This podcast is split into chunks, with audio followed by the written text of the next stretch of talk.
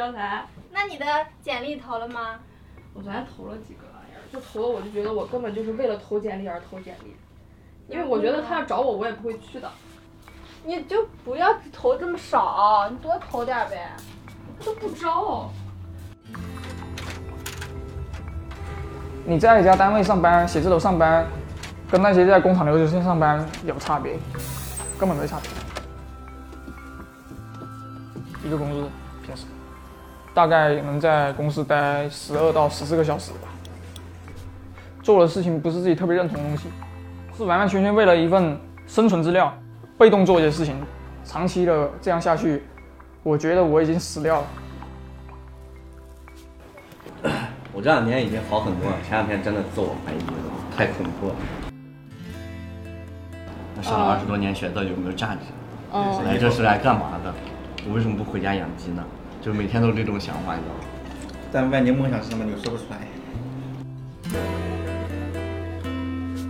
我跟你讲，嗯赚钱才是王道，对，我也这么想的。真的。可是你如果你现在这份工作那么那么那么不开心，然后呢，你只你你你你你只赚钱的话，你会愿意为了这个钱去牺牲你这几年的，我快乐吗？现在在这里，我不开心，但他工资高，我愿意待。因为这是让我活下去的资本。你可以考虑一下，房租、生活费。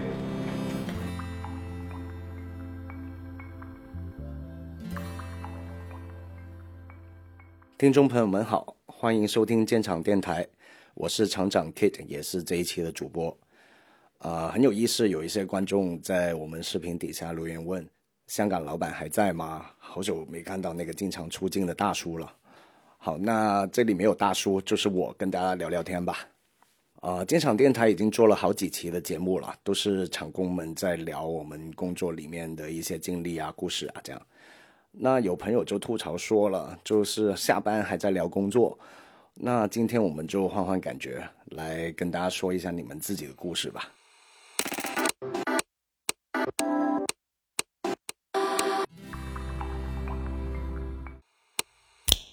第一个故事是去年刚毕业的一个大学生，也是我们建厂电台信箱里面收到第一封来信，他叫叔叔。啊、他说：“小厂你在吗？有点小小的心事想跟你说说，实在不知道跟谁说了。我是去年刚毕业的学生，现在可以说是一个无业游民。昨天考研二战的成绩出来了，下定决心努力一年的结果好像没有第一次满意，我也不知道为什么。虽然中间经历过考港大改革的种种困难，但好像也不是我失败的借口，因为总有人可以拿到漂亮的高分，而我就是能力不够吧。尽管我自以为比去年有一些进步，好像从小到大我的成绩都是这样，不高不低，不干不尬，也不知道为什么而学，就只是被推着向前，像在流水线上面一样。爸妈一直以来僵硬的气氛，让我觉得，至少我不能让我的成绩给这个家庭在火上加油。如果可以考到高分，我就似乎可以有一点底气，离家远远的。大学去了一个离家最近的省会城市南京，进入了一个普通财经大学学广告。虽然大学期间我努力的参加校园活动，拿奖学金，但到头来我还是提不起劲。遇到的人、做过的事，好像都是过眼云烟。我一直想抓住点什么，但是抓不住。直到开始接触纪录片，我清楚的记得第一次被纪录片震撼的时刻。我坐在宿舍的床上看《极地》，眼泪不自觉的就流出来了。我只是突然觉得片子里面对生命的敬畏跟知足，我好像很久没有了。接着就一发不可收拾，就开始狂看纪录片，抽空外出扫街，提高拍摄技术，这些都让我感觉前所未有的充盈。拍摄跟看纪录片的过程，让我感觉从自己的执念中脱身出来，不同的生命经验越来越让我觉得对整个世界产生了好奇。我好像难得有强烈主动探索的欲望，说夸张点，有种又活过来的感觉。后来看到文献的时候，看到自我治疗纪录片这个概念，又联想到自己喜欢的是个春天、日常对话这种影片，我突然间意识到，可能纪录片对我来说是一个疗愈的手段。但是我没能抓住纪录片。第一年考研的时候，战战兢兢的跨考，最后得到了一个马马虎虎的成绩，离目标院校差了一点。不止于让我感到失去了希望，反而让我更有信心。于是又来了一年，结果就像开头说的那样，考完初试，我还兴冲冲的购买了录音设备啊、硬盘啊，准备出去拍纪录片。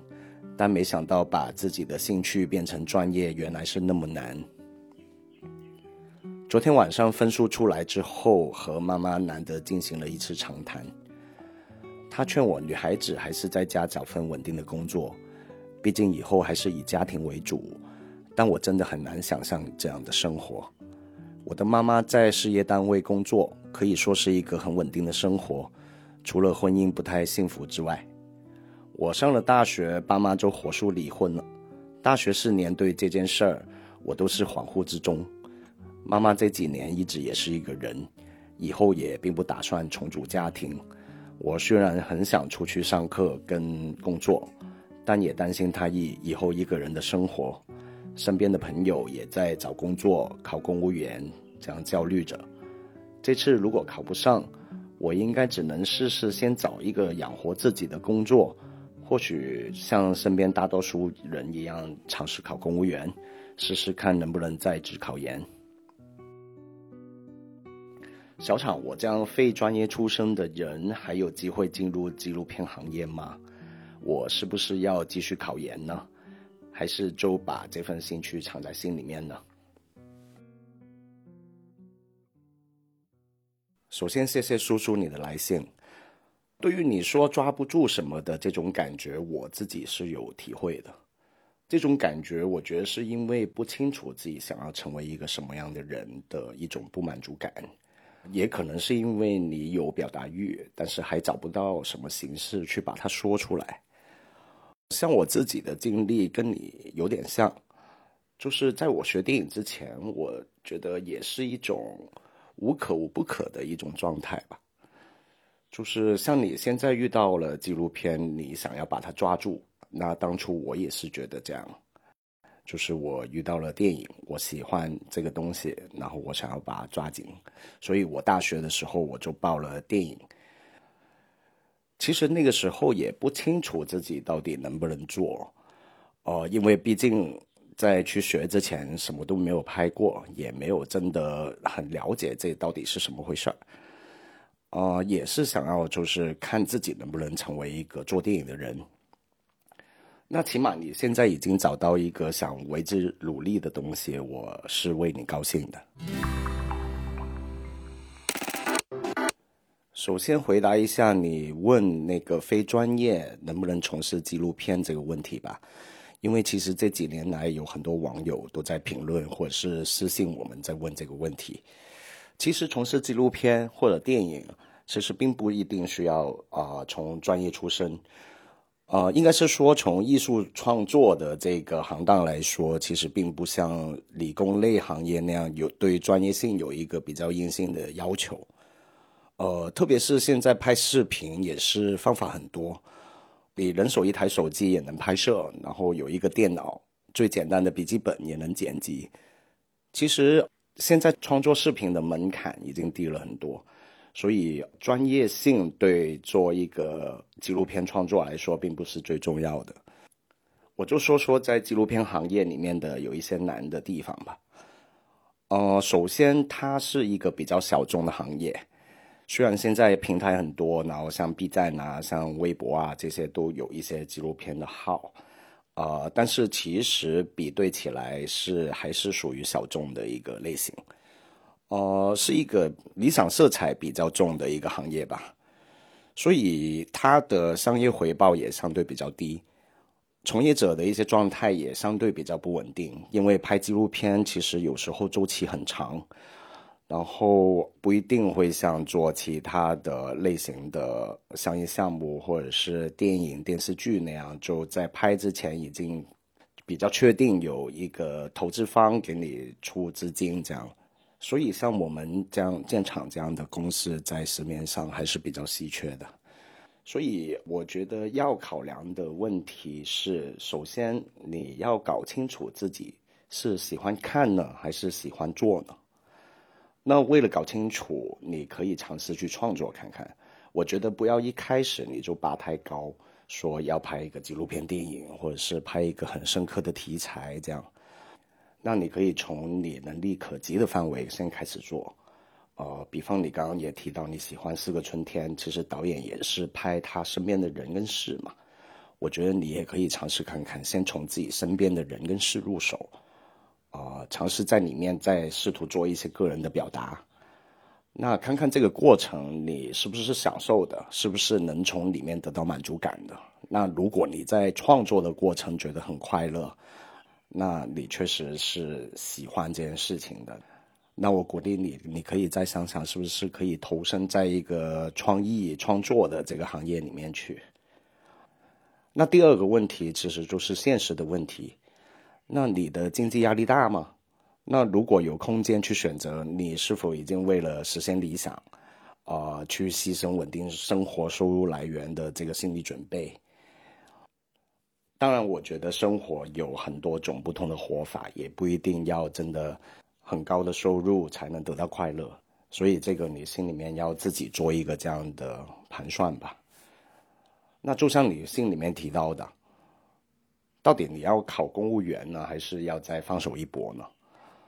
呃，其实，在建厂二零一九年拍过一个叫《被裁员的年轻人》的片子，我不知道你有没有看，或者你可以去 B 站或者是微博，呃，找来看一看。里面引起了很多可能跟你差不多是啊刚毕业或者是还在大学里面读书的年轻人的留言评论，然后也激起了大家的一些焦虑吧。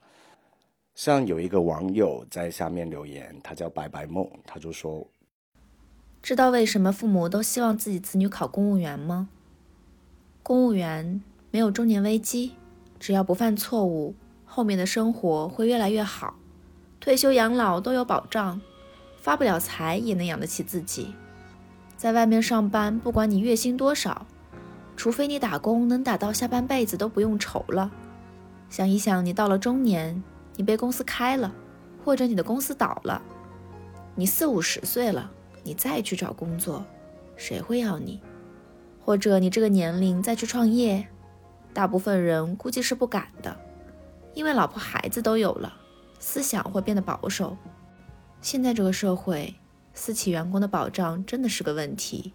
我觉得，其实不管在哪个社会里面，现实问题永远都是一个难题。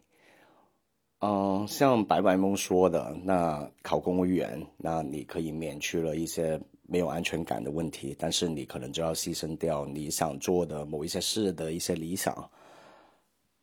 像最近有一部很好的电影，就是《无依之地》，不知道大家有没有看过？呃，里面的故事就是说，在美国铁锈带这这个区域里面，一家大工厂，像小一个小镇那么大的一个呃工厂的生活圈，当这个公司因为现实问题，然后因为时代潮流的问题，然后倒闭了之后，那里面的人到底何去何从呢？就是像里面的主人公已经可能五十多六十岁，他要，呃，在一个房车里面到处去流浪，过一个这样的生活方式，然后到处打零工去维持他的生活。这个问题其实全球都在面对这个困难。像我们那个被裁员的年轻人的片子底下，为什么引起那么多年轻人的共鸣？因为这个事情确实是一个共同的焦虑。像另外一个网友叫莫格做根，他就说：“作为一个餐饮行业的 HR，邮箱经常收到很多本科毕业两三年的人投来的简历，只是应聘一个服务员，有时真的感觉很不是滋味。他们之前做什么的都有，程序员、工程师、教师，我不知道是什么样的压力会迫使他们来做一个月薪可能还不到五千的服务员。”但我知道那感觉一定很不好受。还有另外一个网友叫盛月凌风，他就说：“同样的中专，当年第一年出来就被学校介绍到流水线厂，做了几个月。当年还年轻，倒是没觉得累，但是越做越恐慌，因为明明才几个月，就感觉好几年与世隔绝一般。最怕的还是以后的人生是不是就这样了？当年就抱着这种心态辞了职，这几年确实越混越差，在外面自己找的或是亲戚介绍的，都有着各种各样的问题。回头一想，当年那些焦虑也不算啥大问题。然后也有一个网友叫我不喝可乐的呀，说，感觉大家都是相似的问题，相似的焦虑感，相似的迷茫。这种感觉让我更加无力，有精力也不知道该怎么释放，因为现在的工作没能让我有贡献一切的感觉，压抑，前途不明。说了很多这些网友的留言，首先叔叔我要跟你讲句不好意思，可能你期待这个回复能给你一些具体的方向，呃，但是我说了很多大家的共同焦虑，特别是我们的现实现在还是真的挺内卷的。我觉得做决定其实不难，难的其实决定前的这些思考。像很多网友留言会说想在建厂工作，但是其实我们也有很多的难处，大家也不完全能够体会。比方是营收问题，这是必须要解决的；那平衡现实跟理想，这是必须的。这其实不是一个可选项。另外，其实我们也有内容的压力啊。大家如果是建厂的观众，都会知道“好看不火”这句话。我觉得其实并不是一个什么好事啊。但是做一些流量的考虑的内容之后呢，有网友又会留言说：“啊，建厂已经不是以前的那个建厂了，这样，或者是建厂已经不像以前那么好了。”这些，所以我们也常常感觉到有点左右为难吧。这些困难，我觉得在社会上其实都是常态啊。呃，也不只是我们这些做创作的，或者是做文化相关的行业会面对。我相信各行各业都有不同的困难。那我们需要的是有足够的智慧去找到一个解决的方法，找到一条路。所以希望叔叔可以很快找到属于你自己的路吧。这期我们就先到这里，欢迎大家继续给我们来信，我们的信箱是 talk to arrow factory。at 一六三点 com，期待你们的来信，我们可以再找机会这样聊一聊。